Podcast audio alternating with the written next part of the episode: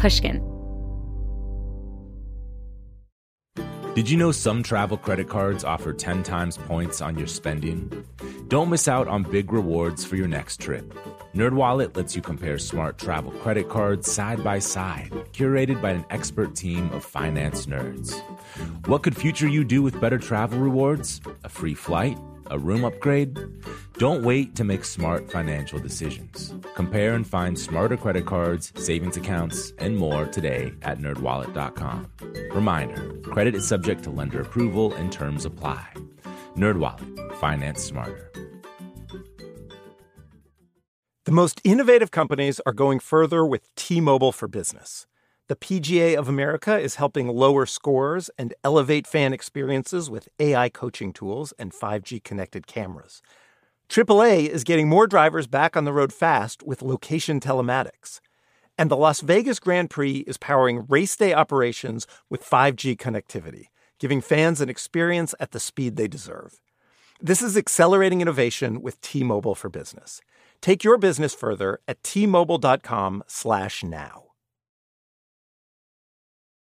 Whether it's her first Mother's Day or her 40th, she deserves more. Shop tons of stunning on trend jewelry for every budget at Diamonds Direct. Diamond fashion jewelry, beautiful birthstones, everyday pearls starting at just $200. Commemorate the real loves of her life with a gorgeous pendant featuring the birthstone of the one who made her mom. This Mother's Day, Diamonds Direct has everything you need to say thank you. Diamonds Direct, your love, our passion. Online at diamondsdirect.com.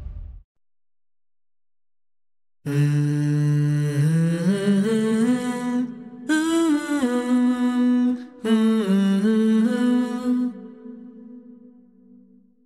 often counterintuitive for people that empathy could be more than one thing, like walking in someone else's shoes, feeling their pain, caring about them, and being kind. And people say, how could one word like empathy refer to many things? But empathy is the way that other people's experiences get into our experiences. And so there should be many ways that that happens. That's Jamil Zaki, a professor of psychology and an expert on empathy. Jamil is the author of the book, The War for Kindness Building Empathy in a Fractured World. And he sees empathy as a kind of psychological superglue that connects people. Jamil says empathy is a skill we can cultivate and that we should be more intentional about where we focus it. Empathy is like a spotlight. The thing that I think is really important to remember is that we are the ones pointing that spotlight and that we have agency, we have autonomy to align our emotional experiences with the people we want to be. On today's episode, a deep dive into the science of empathy, the different types, how we can build it, and what you can do if you feel things too much. I'm Maya Shankar, and this is A Slight Change of Plans, a show about who we are and who we become in the face of a big change.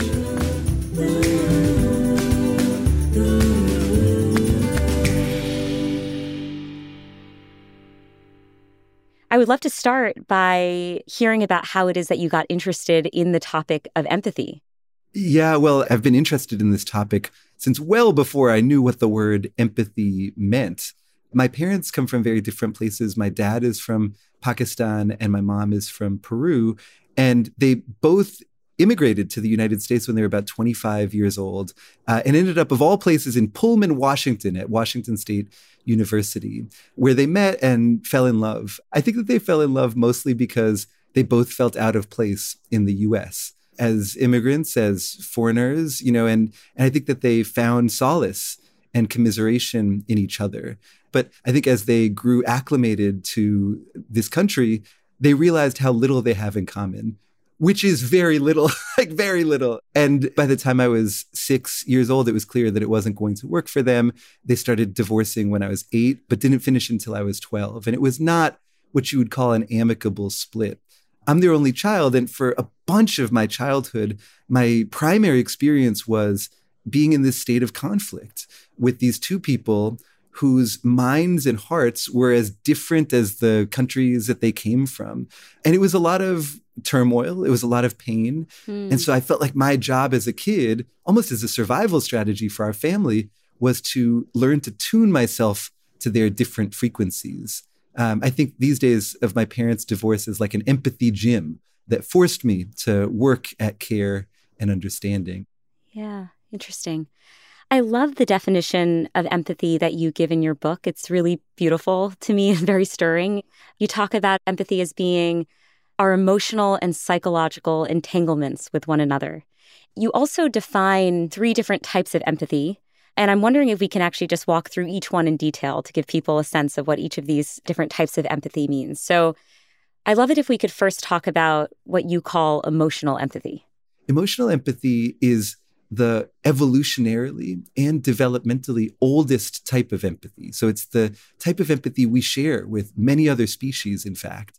And it's this idea of resonance or feeling what other people feel. So it's that experience of, I don't know if you've ever watched a tightrope walker. Oh, gosh, yeah. And you kind of feel yourself, yeah, like your palms start to sweat and you kind I feel of like feel... I have hyperactive mirror neurons. it's hard for me to watch movies even. Exactly. Yeah. So that experience of resonance, whether it's motor resonance, sort of as you see someone move in a certain way, you kind of feel something in that part of your body. It can be resonance for pain. Mm. It can be resonance for different emotions like sadness, anger, and joy as well. But that sense of overlap between self and other emotionally is what we think of as emotional empathy.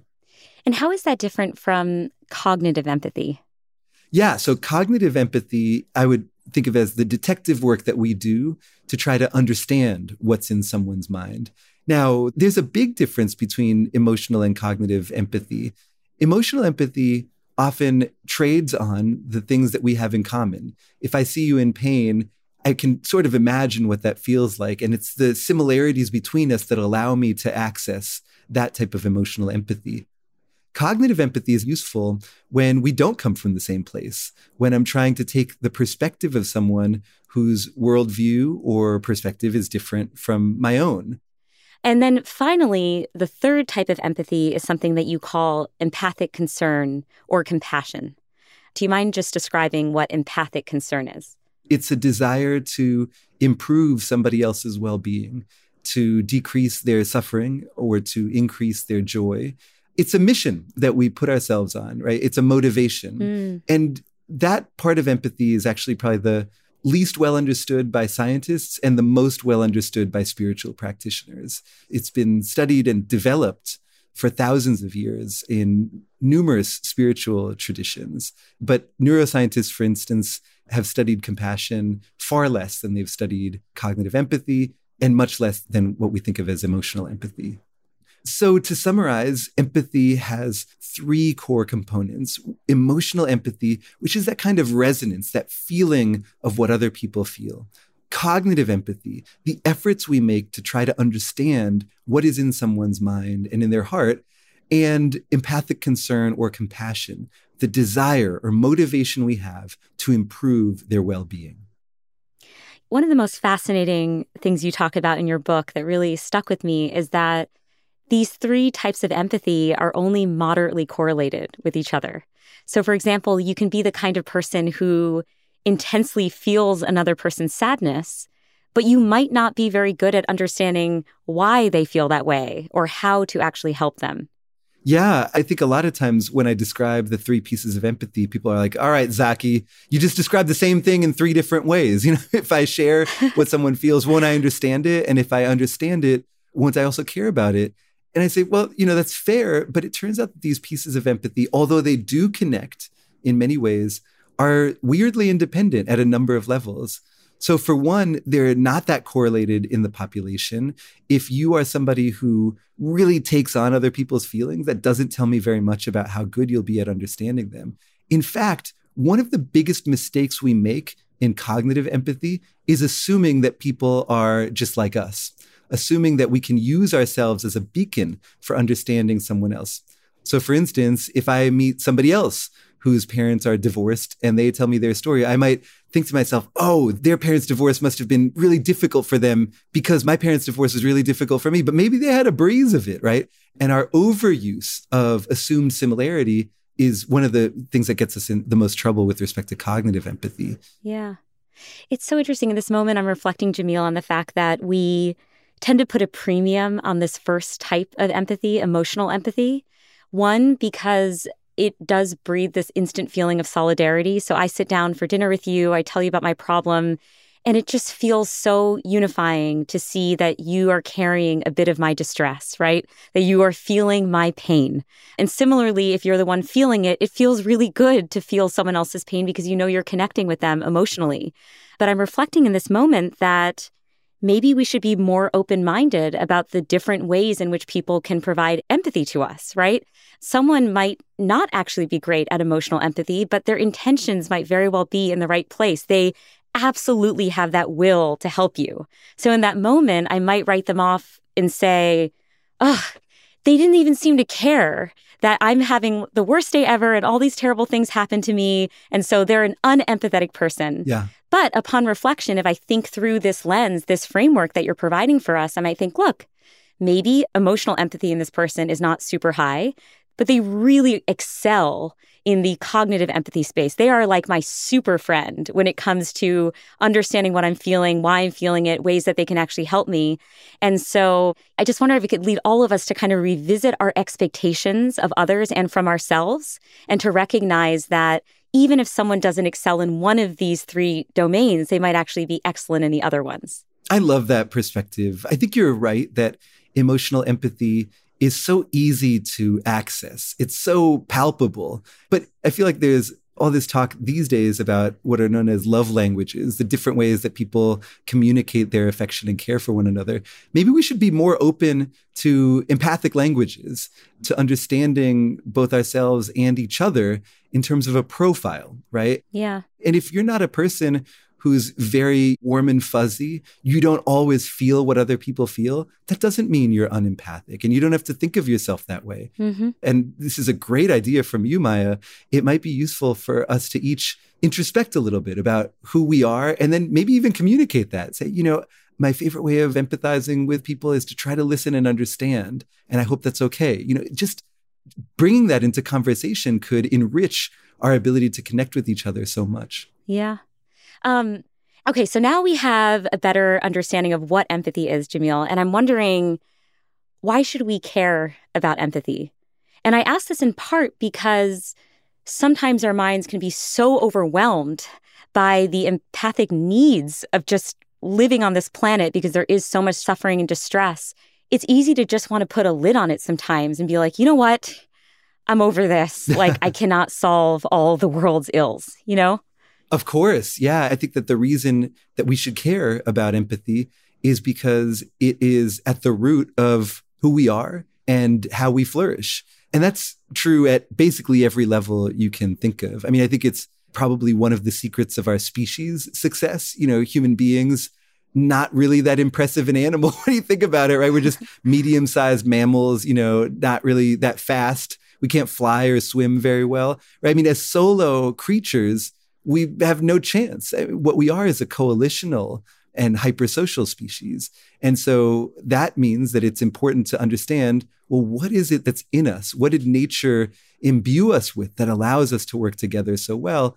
And I would say that one of the pillars of our ability to cooperate and to coordinate is our tendency to connect with one another and to care for one another. Mm. Empathy basically benefits almost everybody involved, including the people who feel it. You know, it's easy to think of empathy as something you do for other people, but people who report being empathic versus less empathic tend to have deeper and more meaningful connections to family and friends. And then finally, I think empathy is really critical to building community, to seeing people who are different from us, free from the lens of stereotyping, prejudice, and bias, to our ability for collective action, for making small sacrifices for the greater good.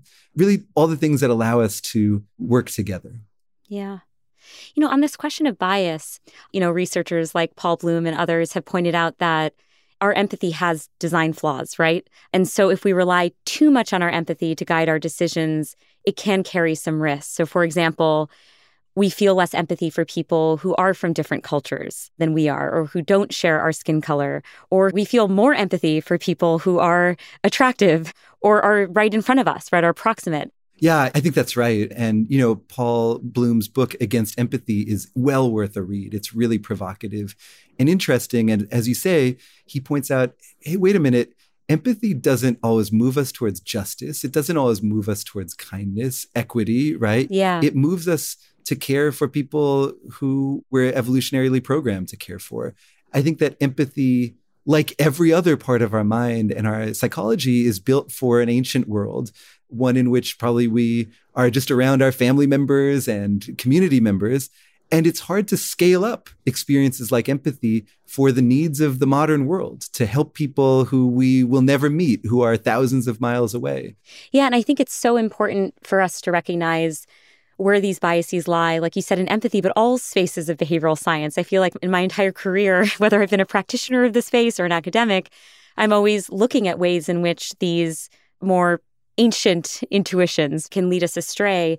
We want to be very intentional about where we are directing our empathy spotlight, right? You call empathy a spotlight, and we as humans have the ability to maybe direct that spotlight.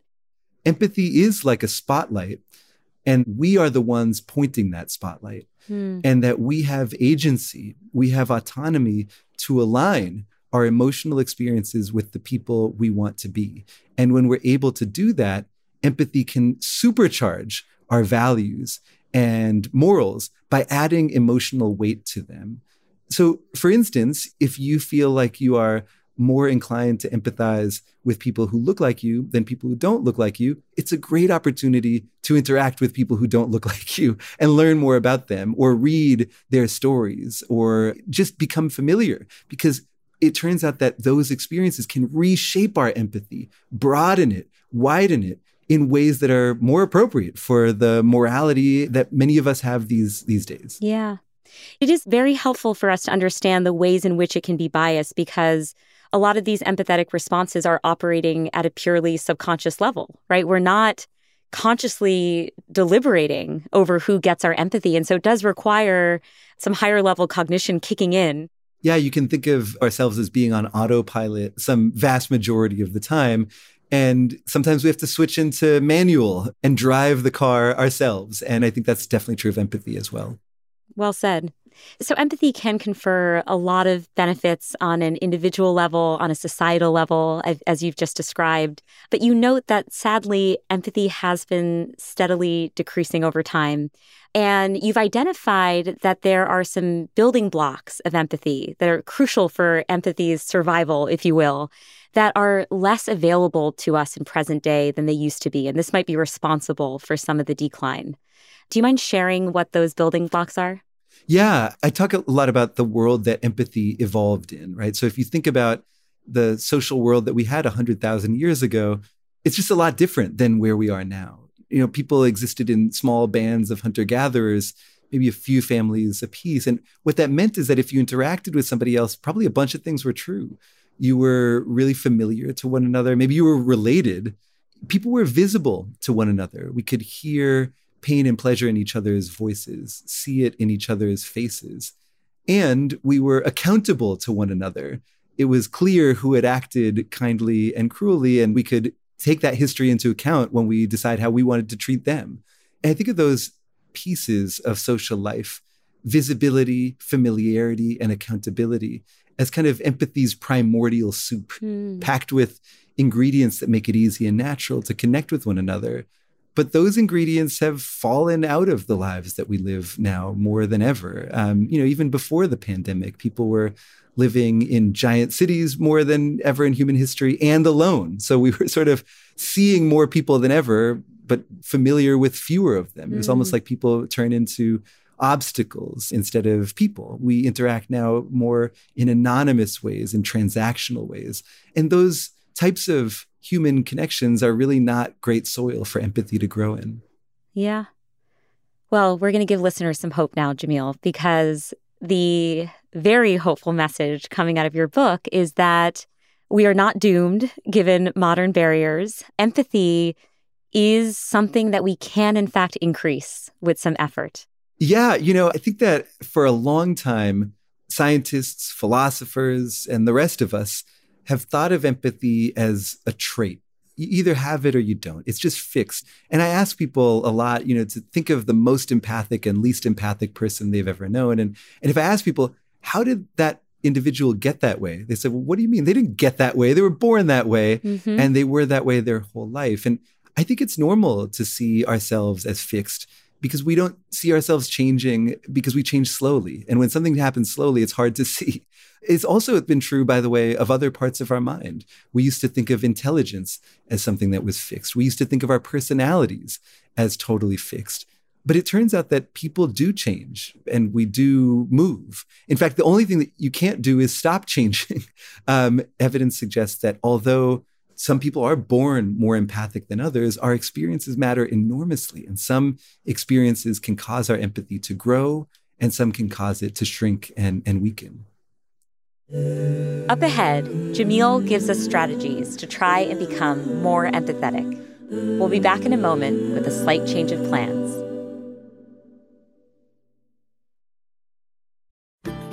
As listeners to this show, you probably consider yourself pretty smart.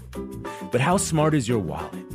When you're looking to upgrade your wallet, it's time to turn to NerdWallet. Their expert team of nerds has the financial smarts to help you find the right financial products for you. Before NerdWallet, you might have paid for vacations with whatever was in your wallet, but you could have been missing out on miles you didn't even know you were leaving on the table. Now you can get a new card with more miles and more upgrades. What could future you do with more travel rewards? A hotel upgrade? Lounge access? Wherever you go next, make it happen with a smarter travel card.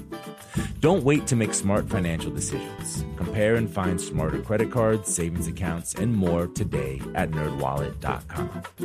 Nerdwallet. Finance smarter. As with all cards, credit is subject to lender approval and terms apply. Should you send that email you wrote while you were mad? Probably not. Probiotics can't help with all of your gut decisions, but if your gut needs a little support, Ritual has your back. Food choices, stress, or travel can throw off your gut health. That's where Ritual comes in. They made a three in one supplement called Synbiotic Plus with clinically studied prebiotics, probiotics, and a postbiotic to support a balanced gut microbiome. I make sure to take my Synbiotic Plus every morning, and I always appreciate that it's in a single minty capsule. Ritual prioritizes sustainably sourced ingredients and lower carbon packaging for its products, which is another reason I feel good about taking Synbiotic Plus. There's no more shame in your gut game. Synbiotic Plus and Ritual are here to celebrate, not hide your insides. Get 25% off your first month for a limited time at ritual.com slash slight. Start Ritual or add Synbiotic Plus to your subscription today. That's ritual.com slash slight for 25% off. Hello, hello. This is Malcolm Gladwell from Revisionist History. Let me tell you an unconventional story about a healthcare group that wanted to improve their efficiency Boston Children's Hospital.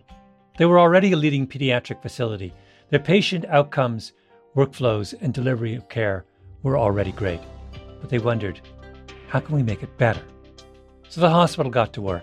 Their idea was to build what they called clinical mobility, meaning a system which would allow their staff to access information and interact with patients on mobile devices anywhere in the hospital.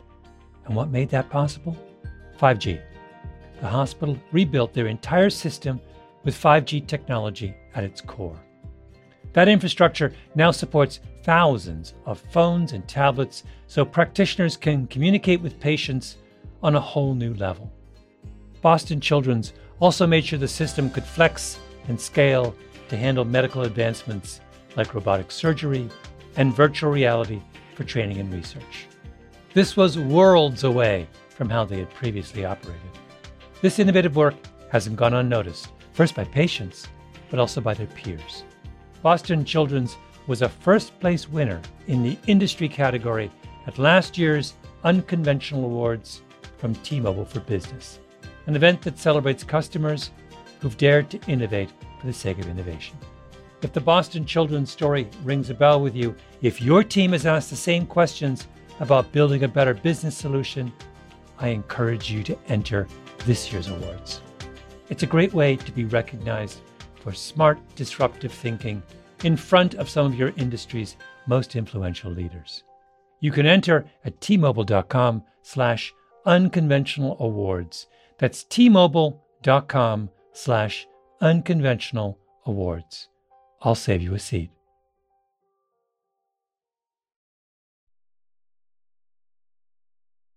So I'd love to talk about how it is that we can be more empathetic, right? So you built a strong case that, okay, good news, folks. Empathy is more of a muscle than you think it is. It can grow with hard work and perseverance and effort and understanding.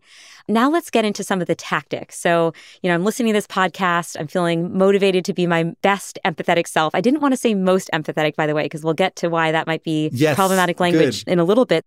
But I want to be my best empathetic self. So the version of Maya that helps people in the most impactful ways possible. And one antagonist, you say, that gets in the way of feeling empathy is our tendency to engage in what's called tribal thinking. Mm-hmm. So there are those people who are members of our group, and then there are those people who are not members of our group. And you say that having an us and them mentality can sap us of our innate curiosity and our empathy for those who are not in our group. And so, given this, what are some strategies we can use to resist tribal thinking? Yeah, I think it's a great question. Tribal thinking gets in the way of empathy. It even does more than that in some cases. If we think of ourselves as having an in group, of sort of us, and an out group, them, we might empathize less with people who we think are different from us. But the real problem comes when those groups come into conflict or competition with each other. Mm. Because then the outgroup, the people who are, you know, thems, aren't just different from us, they're a direct threat to our community. And when you get into that situation, whatever happens that's good for them is bad for us. And whatever is bad for them is good for us. Yeah. So you get not only a lack of empathy, you get what my friend Mina Cikara calls Schadenfreude. And she's studied this a lot this is kind of savoring other people's pain. Uh, I feel these days that a lot of Twitter has become sort of a Schadenfreude buffet at this point, you know, but you get this reversal of empathy. And I think that there are ways that we can overcome this. The first is to understand who's really out there. We often have gross misconceptions of what the other side is like. We think that they are way more extreme, way more threatening, way more violent than they really are. Mm. So, learning and trying to revive some curiosity about who's actually on the other side is quite helpful in reducing that sense of threat. Relationships, in a way, are a key that can unlock our openness, not just to the people we connect with, but to people like them. And that's part of why it's so important for anybody who wants to build their empathy to try to foster these individual connections because they go far beyond just the two people who might be talking with one another. Mm. Yeah, and there's really interesting research corroborating what you've just said. Do you mind sharing some of the research in this area? Yeah, absolutely. There's a study from almost 25 years ago that shows how empathizing with an individual can unlock our care and understanding for an entire group. So, in this study, people were asked to read the story of somebody named Julie who uh, was suffering from AIDS. And I should say this study conducted in the 1990s when there was still more stigma than there is now around AIDS. Some of these people, in reading about Julie, were asked to empathize with her, to really try to understand what she's going through and what this might be like for her. Other people, while reading her story, were told just be objective and detached. Now, the people were asked to empathize empathized with Julie. No shock there, really. Um, but what's more interesting is what happened when the researchers then asked these people, well, what about folks who have AIDS in general? How should we think about them? How should society treat them? What support should we have in place for them? And it turned out that people who empathized with Julie didn't just care for Julie, they cared more about people with AIDS in general. So, again, in this way, relationships aren't just connections between one person and another. They're keys that unlock our ability to connect with all sorts of people and entire groups of people. Yeah, I find that to be such an inspiring takeaway because it feels like something that exists within our control to build empathy with an individual person that we know or we're reading about. Um, and then to think that that can have all sorts of positive spillover effects for how we think about communities all over the world yeah, it just makes my heart happy that there's hope in this space. And I think I think many of us have had this experience where we've connected with someone who's different from us and just learned so much so quickly. And we think of what we learn as, oh, I have this new perspective, I have this new knowledge. But I want people to realize that they're also learning emotionally. They're also learning what other people's worlds are like and what they care about. And that makes it easier for us to care about that too. Yeah, no, I love that.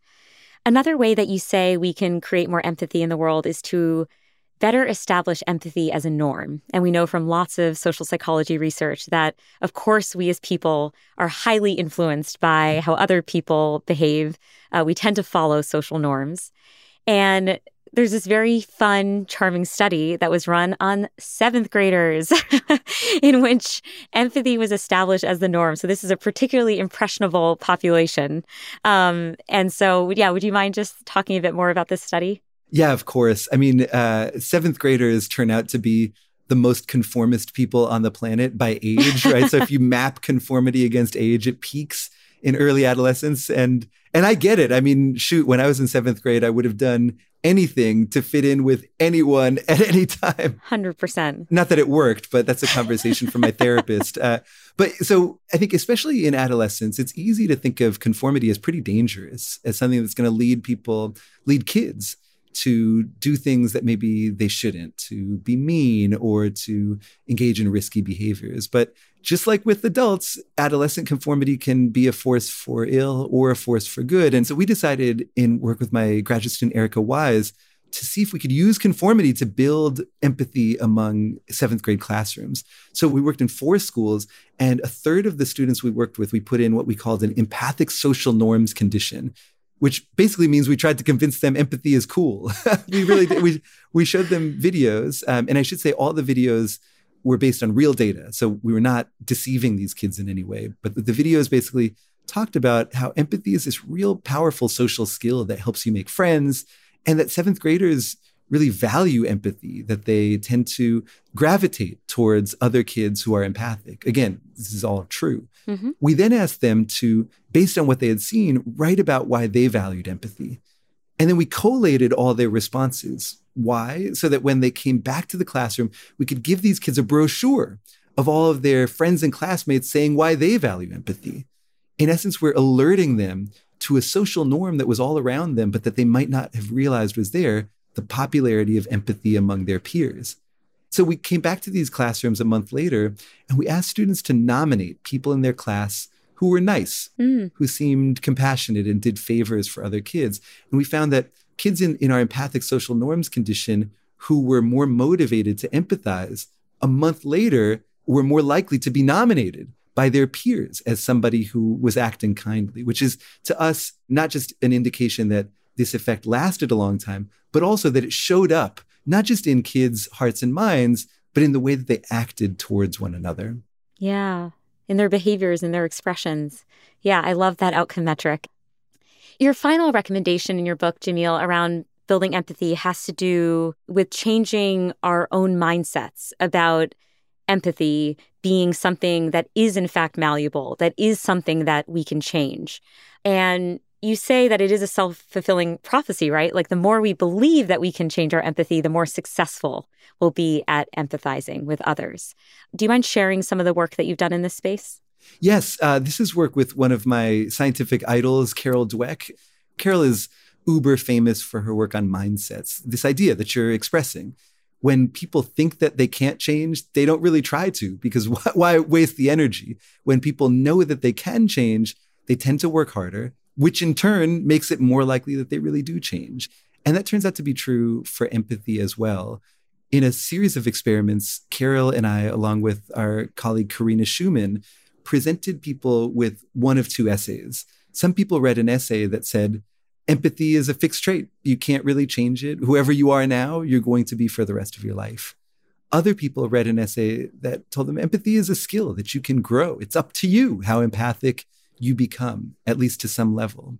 And after people read one of these essays, we put them through an empathic obstacle course full of situations in which it doesn't always come naturally to connect with people. The very situations that sometimes put walls up against our empathy, like difference.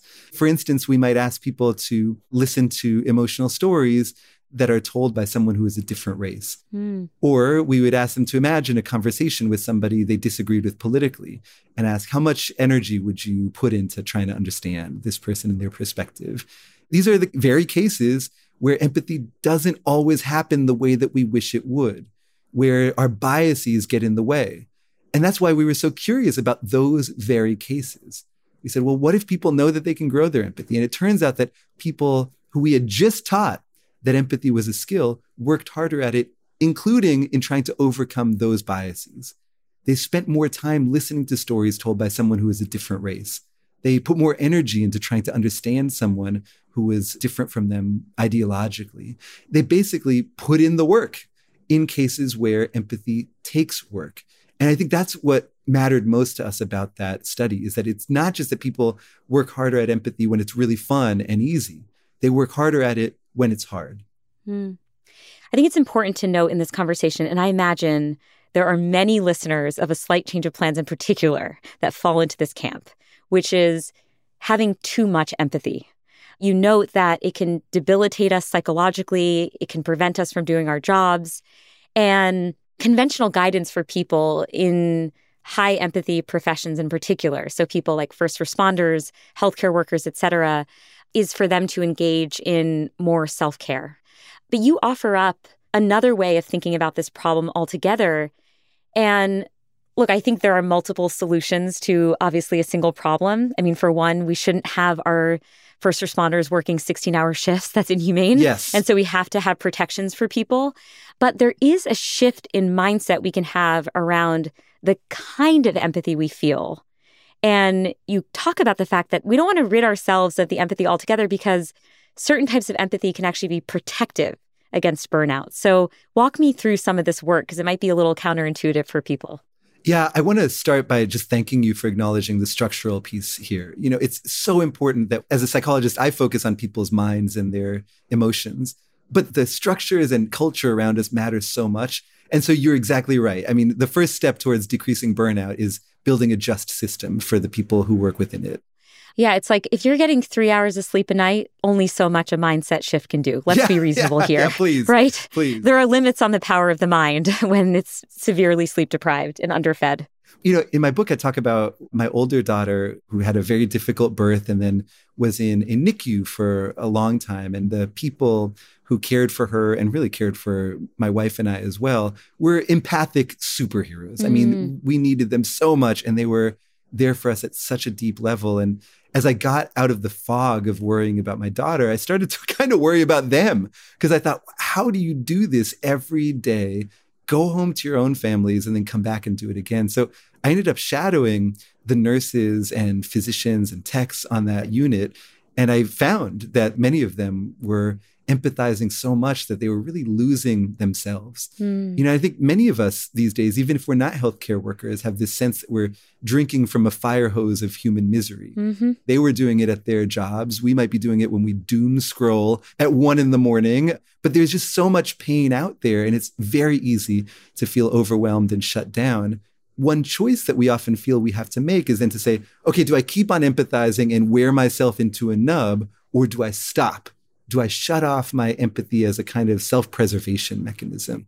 It turns out, though, that we don't need to see it in such black and white terms, that you don't have to choose between burning out and empathizing or protecting yourself by becoming callous. And this gets back to the same three pieces of empathy that we were talking about earlier. Yes. And you were talking about how emotional empathy is so palpable. It feels like that's what empathy is to many people. I think that a lot of people who care deeply for others think that the only way that they can express that care is by feeling what other people feel. But it turns out that that type of empathy is the easiest one to burn out. It's the path through which we get overwhelmed, and it's the path through which we end up feeling like we don't have anything left to give. Mm. Whereas cognitive empathy and especially empathic concern turn out in medical professionals and healthcare workers to be protective against burnout. So it's amazing, right? I mean, empathy is not just one thing, it's complicated. And different pieces of empathy could either put you at risk or protect you from that very same risk. And, you know, to dig into the, um, some of the risks of emotional empathy, because it does strike me that when you are in cognitive empathy mode, when you're in empathic concern mode, it's a very other minded orientation where you're almost exclusively focused on relieving the other person's pain through problem solving. If you're in the emotional empathic space, all of a sudden you're now carrying a mental burden that you can be very eager to relieve yourself of. Or you might look for a quick fix just because you're feeling distressed. Like I can just imagine it having distortionary impact. That's extremely insightful and well put because when you feel personal distress, your goal changes. It's not any longer that I just need to be there for this person. It's I want to stop feeling bad right now. Yeah. But if you feel compassion, your goal is to help the other person. And that goal cannot be satisfied by merely doing whatever it takes to feel better yourself. Yeah, so interesting. Um, if we do suffer from burnout, if we do feel the burden of sharing in other people's emotions, what can we do to reorient ourselves towards more of a cognitive empathy, empathic concern way of thinking? Like, I'm just thinking, I mean, it makes so much sense, but I'm trying to give people a means towards that end um, in case they're really eager to dive in. There are a lot of great contemplative practices that help with tuning our empathy away from personal distress and towards compassion. A lot of these drawn from sort of the Buddhist tradition, but there are these practices in mindful self compassion as well. You can find videos and scripts for this on YouTube all over the place um, that, again, help orient us not towards how we are reacting to somebody, but towards their reality and what we can do for them. Mm. And it's a slight change of mindset, but it's enormously important to basically, the extent that we can, realize that we are not the ones going through this situation. You know, one of the nurses at the NICU that I shadowed for my book had this practice of when she was with a family who was going through a tragedy or a really difficult time, she would be there for them. And then she would go to the kind of break room and just sit and repeat to herself, This is not my tragedy. Mm. And that's not at all to be callous. She cared enormously about those people. But in fact, she was more capable of caring for them effectively when she got herself out of the equation, when she focused on the good she could do for them instead of the bad that she was feeling.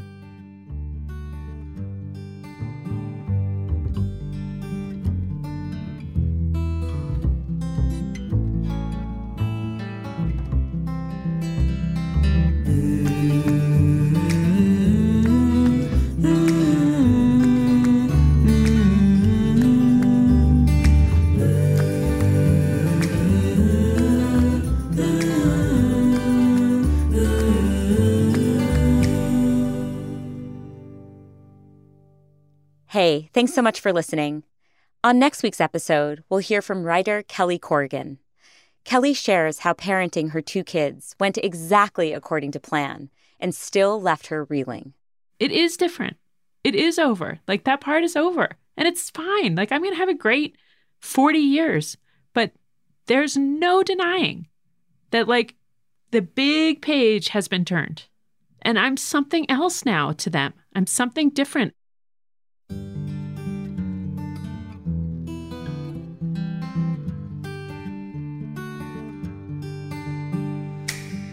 A Slight Change of Plans is created, written, and executive produced by me, Maya Shankar. The Slight Change family includes our showrunner, Tyler Green, our senior editor, Kate Parkinson Morgan, our sound engineer, Andrew Vastola, and our associate producer, Sarah McCrae. Luis Guerra wrote our delightful theme song, and Ginger Smith helped arrange the vocals. A Slight Change of Plans is a production of Pushkin Industries, so big thanks to everyone there. And of course, a very special thanks to Jimmy Lee. You can follow A Slight Change of Plans on Instagram at Dr. Maya Shankar.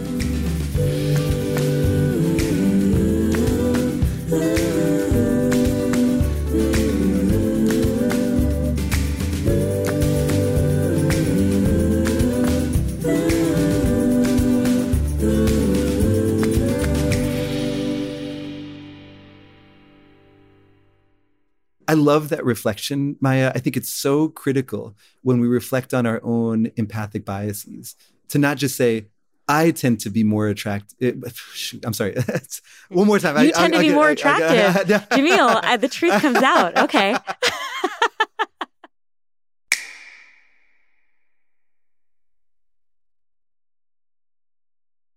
This is Amy Brown from Four Things with Amy Brown. Today, healthier is happening at CVS Health in more ways than you've ever seen. It's wellness destinations for seniors, including select locations with Oak Street Health and CVS Pharmacy. It's doctors, nurses, pharmacists, and everyone in between offering quality care and support virtually in person and on the phone. It's in home evaluations through Signify Health and meeting mental health needs through Aetna. And those are just a few of the ways that healthier is happening. To see more, visit cvshealth.com slash healthier happens together. CVS Pharmacy, Oak Street Health, CVS Specialty, Signify Health, and Aetna are part of CVS Health. Eligibility and services vary by location and individual. If a new house is on your wish list in the next five years, grow your savings faster and experience your dreams with an Ohio Homebuyer Plus account from Kemba Financial Credit Union. A savings account specifically designed to save for a new home where you can earn 7% APY, a $500 matching bonus, and a $1,500 mortgage closing cost credit. Learn more at Kemba.org. Offer expires March 31st, 2025. APY equals annual percentage yield. Restrictions apply. NMLS 292230. Equal housing lender. Federally insured by NCUA. Live Nation presents Concert Week. Now through May 14th, get $25 tickets to over 5,000 shows. That's up to 75% off a summer full of your favorite artists like 21 Savage, Alanis Morissette, Cage the Elephant, Celeste Barber, Dierks Bentley, Feid, Hootie and the Blowfish, Janet Jackson, Kidz Bop Kids, Meghan Trainor, Peso Pluma, Sarah McLachlan. Get tickets to more than 5,000 summer shows for just $25. Until now through May 14th. Visit LiveNation.com slash Concert to learn more and plan your summer with Sean Paul, Sum 41, 30 Seconds to Mars, oh, and Two Door Cinema Club.